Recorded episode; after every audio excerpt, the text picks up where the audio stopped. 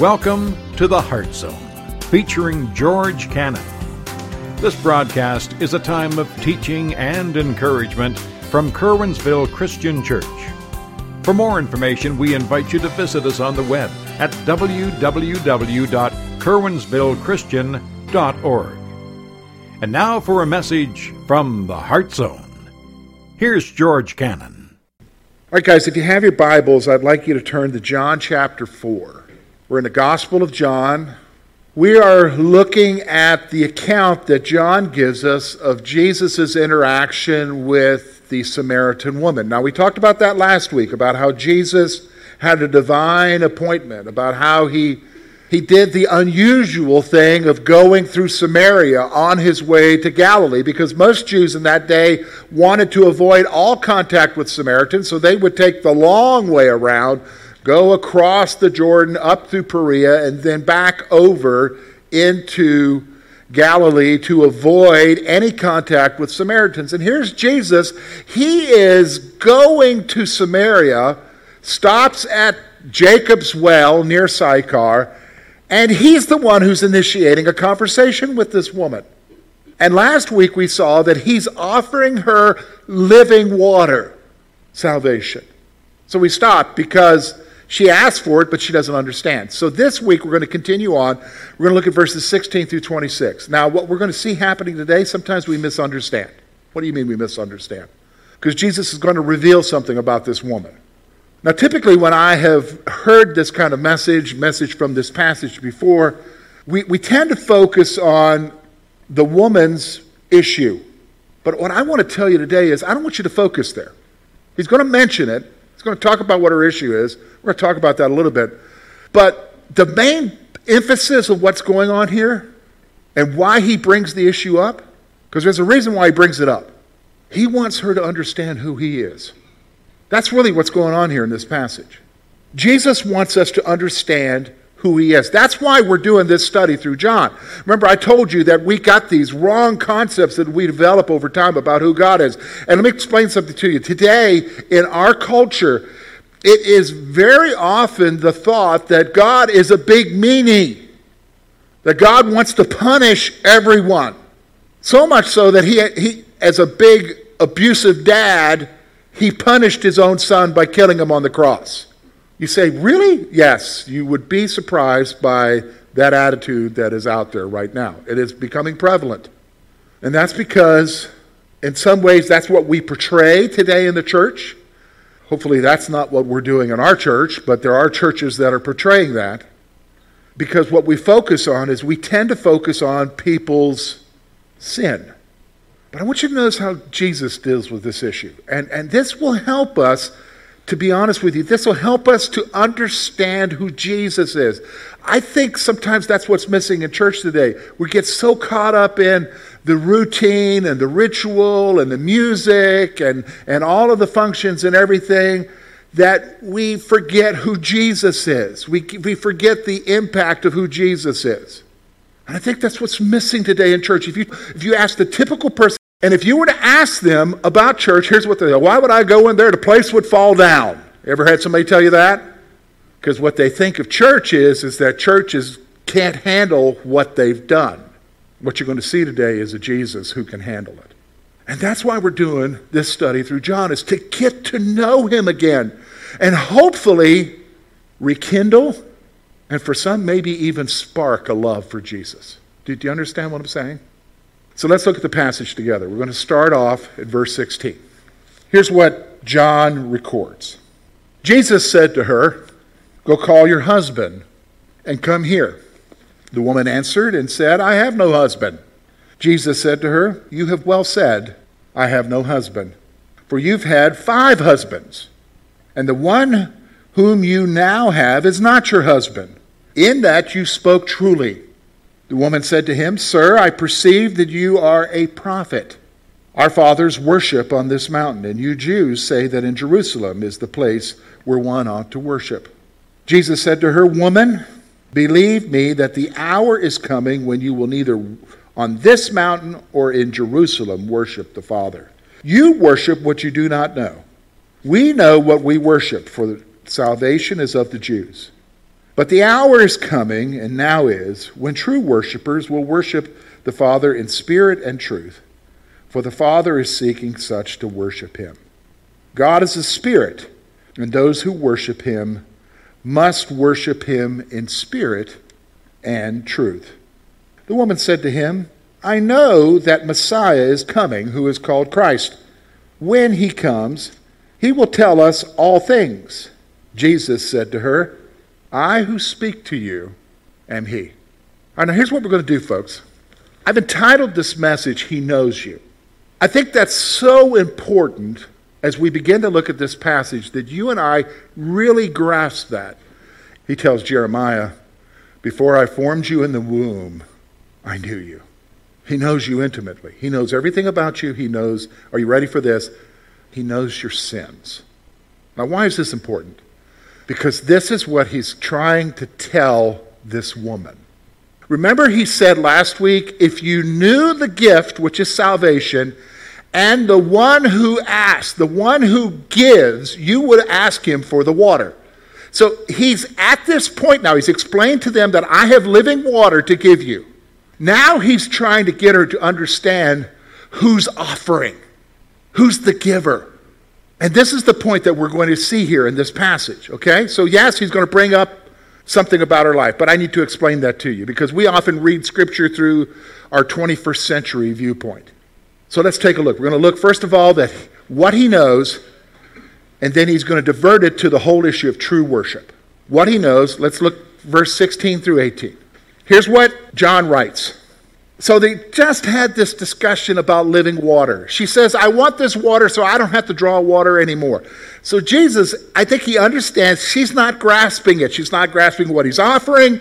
She's not grasping who he is. So he says to her, look at verse 16, Go call your husband and come here. The woman answered and said, I have no husband. Jesus said to her, You have well said, I have no husband. For you have had five husbands, and the one whom you now have is not your husband, in that you spoke truly. All right, let me just stop for because we were like, oh, five husbands? And she's living with a dude? Now, think about it. I'm talking about messages sometimes I heard 30 years ago. That's scandalous. And I guess in some ways it is, right? But let me explain to you the culture. I want you to understand marriage, where they were at, is completely different than what happens here. What do you mean? Here, we have something called dating. You understand what dating is? Dating is that emotional experience that you have where you're trying to find a spouse. And so you have good dates and you have bad dates. And then finally you find that person and you make that decision and you get married. Okay? And, and then everybody's like, oh, yeah, celebration, money spent, wow, you're married. That's our culture. Let me explain their culture. I'm a dad. I've got a daughter. Oh, she's getting to be that age. It's time for her to get married. All right, uh, Foster, you're the oldest. You need to find Madison a husband. That's how they did it. The oldest son would find the daughters a bridegroom. Okay, let's go negotiate. You found somebody. Yeah, there's this guy over here. Uh, he's just across the line over in Jefferson County. He's got, oh, Dad, he's got a big farm. All right, let's go negotiate. How are we going to do this? We'll negotiate a little bit. Yeah, she's a great gal. She can cook, she can sew. So you make the arrangement. They don't even meet. Are you hearing me? Then you go through all the festivities and they consummate the marriage and they're married. Now, let me add to that. We live in a structure of laws here. So, marriages fail, right? Marriages fail, so there is divorce. With that, in our culture, in our society, with a lot of societies around, you got to go through some sort of divorce. Divorce was a little bit different there because divorce was simply, I divorce you, get out of here. And where does she go? Back to her parents. So, guess what happens? The whole process starts all over again. They find her a husband. Now, with this woman, she's had five husbands. And so now, probably at this point, maybe there isn't somebody to find her another one, so she's with another guy. Do you, do you, understand? Now, why would this be important? Because, look, folks, if she didn't, it's a male oriented society. If this didn't happen, she more than likely would starve to death. So Jesus says, Go call your husband. And she says, I don't have a husband. And, he, and listen, look at how he responds. You have well said. this is your situation, and you have spoken truthfully. Now, here's what I want to point out to you. Here's, this, here's the thing I want you to see. Here's the first one Jesus does not accuse or excuse as he points out what he knows about her. I want you to look at that. I want you to look at the passage. If you're like, ah, I don't know if I agree with that, George, look at the passage. He's not accusing her or excusing her. That sometimes, can I be honest with you? I think today in church we've got this concept that we've got to point out everybody else's stuff. Really? Isn't it interesting that in all the stuff we're pointing out, we're not pointing out our own? And let's wake up to the reality. We have our own, right?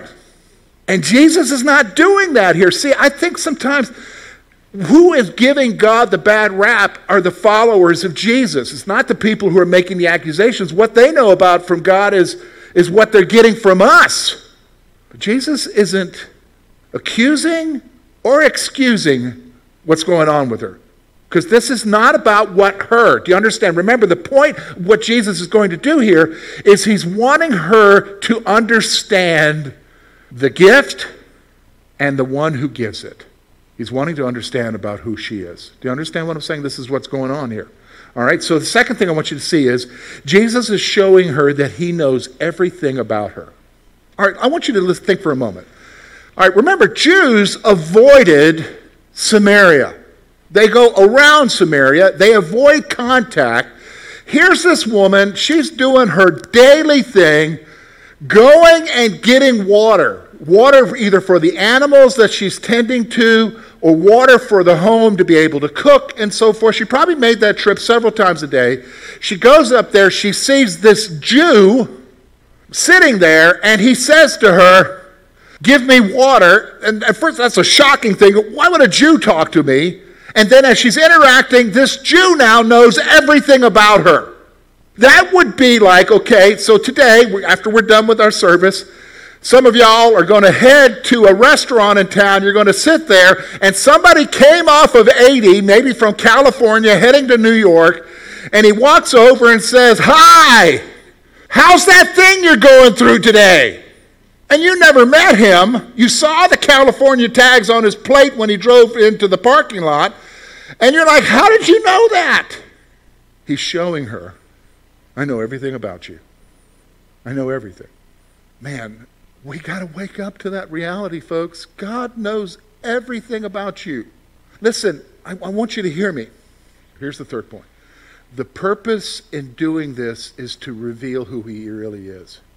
You and I need to understand that when we talk about Jesus and the fact that He knows us intimately, we sometimes can I be honest with you? I get this way. We sometimes get to a place where we think that he doesn't know certain things about us. And what he doesn't know about us is the stuff that isn't right about us. But he knows it. So, can I set you free? He's not engaged in the world stuff and then turns around and looks and sees, oh, well, there's George. Are you kidding me? He did that. That's not God. Now, we act that way, but He knows me. And the wonderful thing about Jesus is that He still loves us. Do, do you understand what I'm saying? He still cares for us. He still reaches out. He is not shocked by your sin. Do you understand, folks? He was there from the beginning when Adam and Eve fell. He knew how humanity changed at that moment to where every living creature after that would have a bent towards sinning and they would sin. And because of his love for us, he sent his son Jesus to die for us, to save us from ourselves not just from hell. And so when he reveals our stuff to us, whether it's through the conviction of the Holy Spirit or whatever, it's because he's revealing who he is to us. And that he loves you and he forgives you. And that he will help you. This is what he's revealing to this woman. This is, this is why the interaction, he is wanting her to understand whoa, somebody different's talking to me right now. And he's not accusing or excusing. Because notice, I mean, look at it. If you read the passage, he commends her for telling the truth. That's who our Jesus is. So then, of course, now some scholars through the years, and I've heard some preachers say, well, she had to divert the discussion. No, she didn't have to divert the discussion because Jesus isn't there to talk about her stuff. Jesus is there to talk about what? Worshiping Him, salvation. So, what does she do? She says, Sir, I perceive you are a prophet. Now, let me explain something to you. In the Old Testament, you will see prophet and seer both used synonymously. Why? She's figuring out this guy's somebody special here. So he's either a seer because he knows everything or a prophet. I perceive you are a prophet. So then what does she do? She asks a question. Now, where did this question come from? Well, it's actually, to be honest with you, as I was doing the study, it was a pretty prevalent question in that day because the Samaritans wanted to know where should they worship? Their elders, their leaders said, worship on the mountain there in Samaria. The Jews said, worship in Jerusalem. In fact, it's interesting, in Josephus's accounts of the history of that time, he records an incident where there was a debate before the Roman procurator concerning this very question about where to worship. And so the Samaritans presented their case, the Jews presented their case, the Samaritans lost, and in the rules of debate that day, isn't it interesting how we've changed debate rules? See if this would work in a presidential election. They killed the loser. We wouldn't have any more debates in our society, would we? You know? So she asks a question because she's really interested. Where do we worship? So Jesus then launches into the discussion about true worship. And that's where we're going to spend the rest of our time. So listen to me. Here's the first one. Look with me at verse 19 to 20. The woman said, Sir, I perceive you are a prophet. Our fathers worship on this mountain, and you, Jews, say in Jerusalem is the place where one ought to worship. So here's what I want you to see. We live in a world that sees worship in terms of a place or an experience. You got to admit that, right? It's true today in our church. We see worship as a place. So for a lot of people, and maybe it's some of you, you, you think of worship as I come to Curwensville Christian Church. And when you talk to somebody else about worship, they'll say to you typically, You need to come to my church, isn't that my church, and experience the worship. What that means is come to my church, listen to the music. That's the way we are as humans. In her day, the Samaritans got to worship on the mountain. Why on the mountain? Well, because there was a temple that was built on that mountain that the Jews destroyed in 150 BC. And so when Herod the Great came along and he, re- he redid the temple for the Jews, he built another temple for them, but somewhere else. And the Samaritans refused to go to the new temple. They kept worshiping on the mountain because that was the sacred place for them. And, and that's the way we are. You know, I, I've had people who say, Oh, George, I want to try your church. I'm going to come to your church. And they'll come. They've come here. Nobody else knew they were coming. I knew they were coming. They came. They'd either sit there or they'd sit, you know, and, and then they'd sit for the service. And then afterwards, I'd say, okay, well, how, how did you enjoy your time here? Um, well, you know, your, your message was good, but it just wasn't the same. What, what were they thinking of? Well, with one person, she was remembering when she was 14 years old at a little church somewhere here in a county and what the worship was like there and what she felt at, as a 14 year old. And so that's what she was hoping when she came back. She would have that same experience. She's not going to find it. Not going to find it. Do, do you understand? Because every Sunday is different, right? That's where we're at today. And so that's where they were at in that day. So the first thing I want you to see when we talk about true worship is we live in a world that sees worship in terms of a place or an experience. But here's what I want you to see Jesus is going to point out something to her, okay? And this is true for us as well. Look with me at verse 21. He said, Woman, believe me, the hour is coming when you will neither on this mountain nor in Jerusalem worship the Father. You worship what you do not know we know what we worship, for salvation is of the Jews. Now, here's what he wants you to see Jesus points out that the woman only has a partial understanding of worship. She's only got a partial understanding. Now, why, why a partial understanding? Again, you would, I kind of referred to this last week. The Samaritans only believed the first five books of what we would, what we would call the Old Testament. It's called the Pentateuch. That would be Genesis, Exodus, Leviticus, Numbers, and Deuteronomy. And so their understanding of worship only came from those first five books. For the Jew, they had the Pentateuch, but they also had the writings and the prophets. So they had a whole lot more that gave them a more full orbed understanding of who God is and what God expects. The Samaritans didn't have that. So Jesus is saying, You only have a partial understanding. You worship what you do not know. Sounds like a really rude thing to say, but it's basically saying to her, You don't really understand what you're worshiping. But the Jews do, for salvation is of the Jews. Why? Because the promise the promise of the Messiah, the promise of what was to be given in inheritance, the Abrahamic covenant, the Mosaic covenant was all to be given to who? The Jews. So he goes on then and he says this, verse 23 and 24. This is what you and I need to understand. Look at what it says here. But the hour is coming. All right, remember he talked about the hour. The hour is in reference to his what? His crucifixion his burial, his resurrection. Okay? The hour is coming. And now is. That time is here, Jesus is saying, when true worshipers will worship the Father in spirit and truth. For the Father is seeking such to worship him.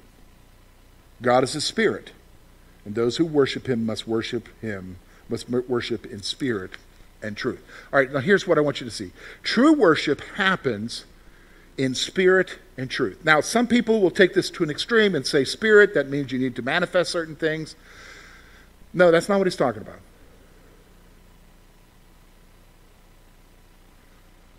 God is a spirit. God is not the building. Do you understand? When you come to this building, for some of you, this is a momentous place because you have history here, you have memories, but this isn't God. Do you understand? God may have ministered to you here, but this is not God. God is a spirit. So God is spirit, which means he's everywhere. We all agree with that, right? He's everywhere. So if you're going to worship a spirit, how do you worship him? Jesus is moving away from you need to go here, you need to go here. God, Jesus is wanting us to move to the reality that you have to worship him in spirit from the inside of who you are. And then the issue is you have to worship him in truth. Now, he just told the woman, You don't understand. You have a partial understanding. So he's wanting her to direct to the reality of what the truth is, is that when you understand the truth, then you truly worship. Do you understand what I'm saying?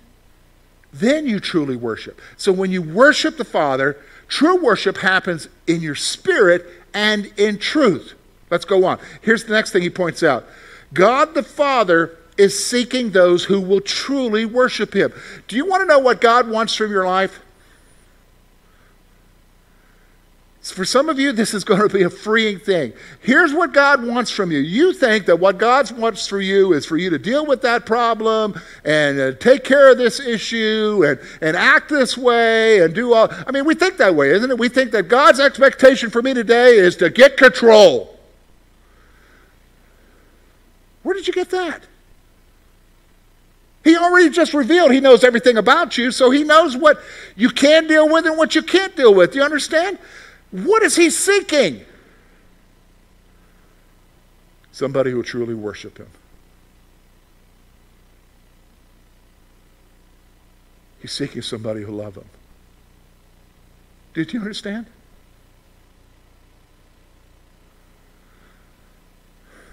I'll, I'll, give you an example of what I'm talking about. Human understanding. Sometimes I uh, bring the parallelism over to, to parenting, okay? All right.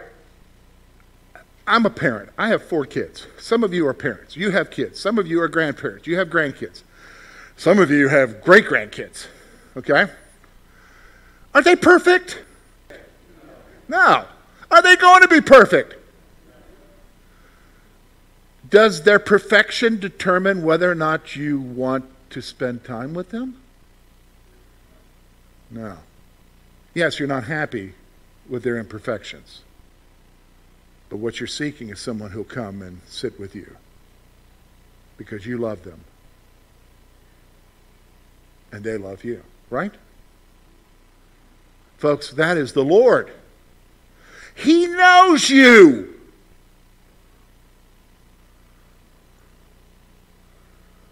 And what he's seeking is someone who will worship him in spirit and truth. Now, okay, what's this truth thing, George? Uh, is that where the, you know the dealing with the stuff in my life? No, no, you got to understand what he means by truth here, because he's going to reveal it. Actually, the woman's going to reveal it. She understands.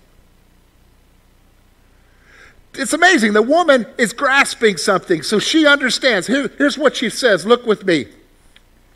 She says this in verse 25. She understands the truth. Here it is.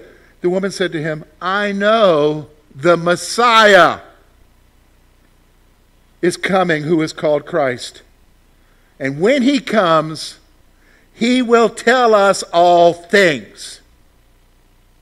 She's understanding what Jesus is saying here that when you worship him, you worship him in truth. And the woman says, Oh, yeah, I understand, but he's not here yet. And when he comes, he will tell me the truth, and I will know how to worship then. So then notice what Jesus said. Man, this is awesome. He said to her, I who speak to you am he. All right, now, you could let that blow by you if you really didn't think about it for a moment. Can I tell you something? This is the first time in the passage that Jesus comes right out and says, He's the Messiah.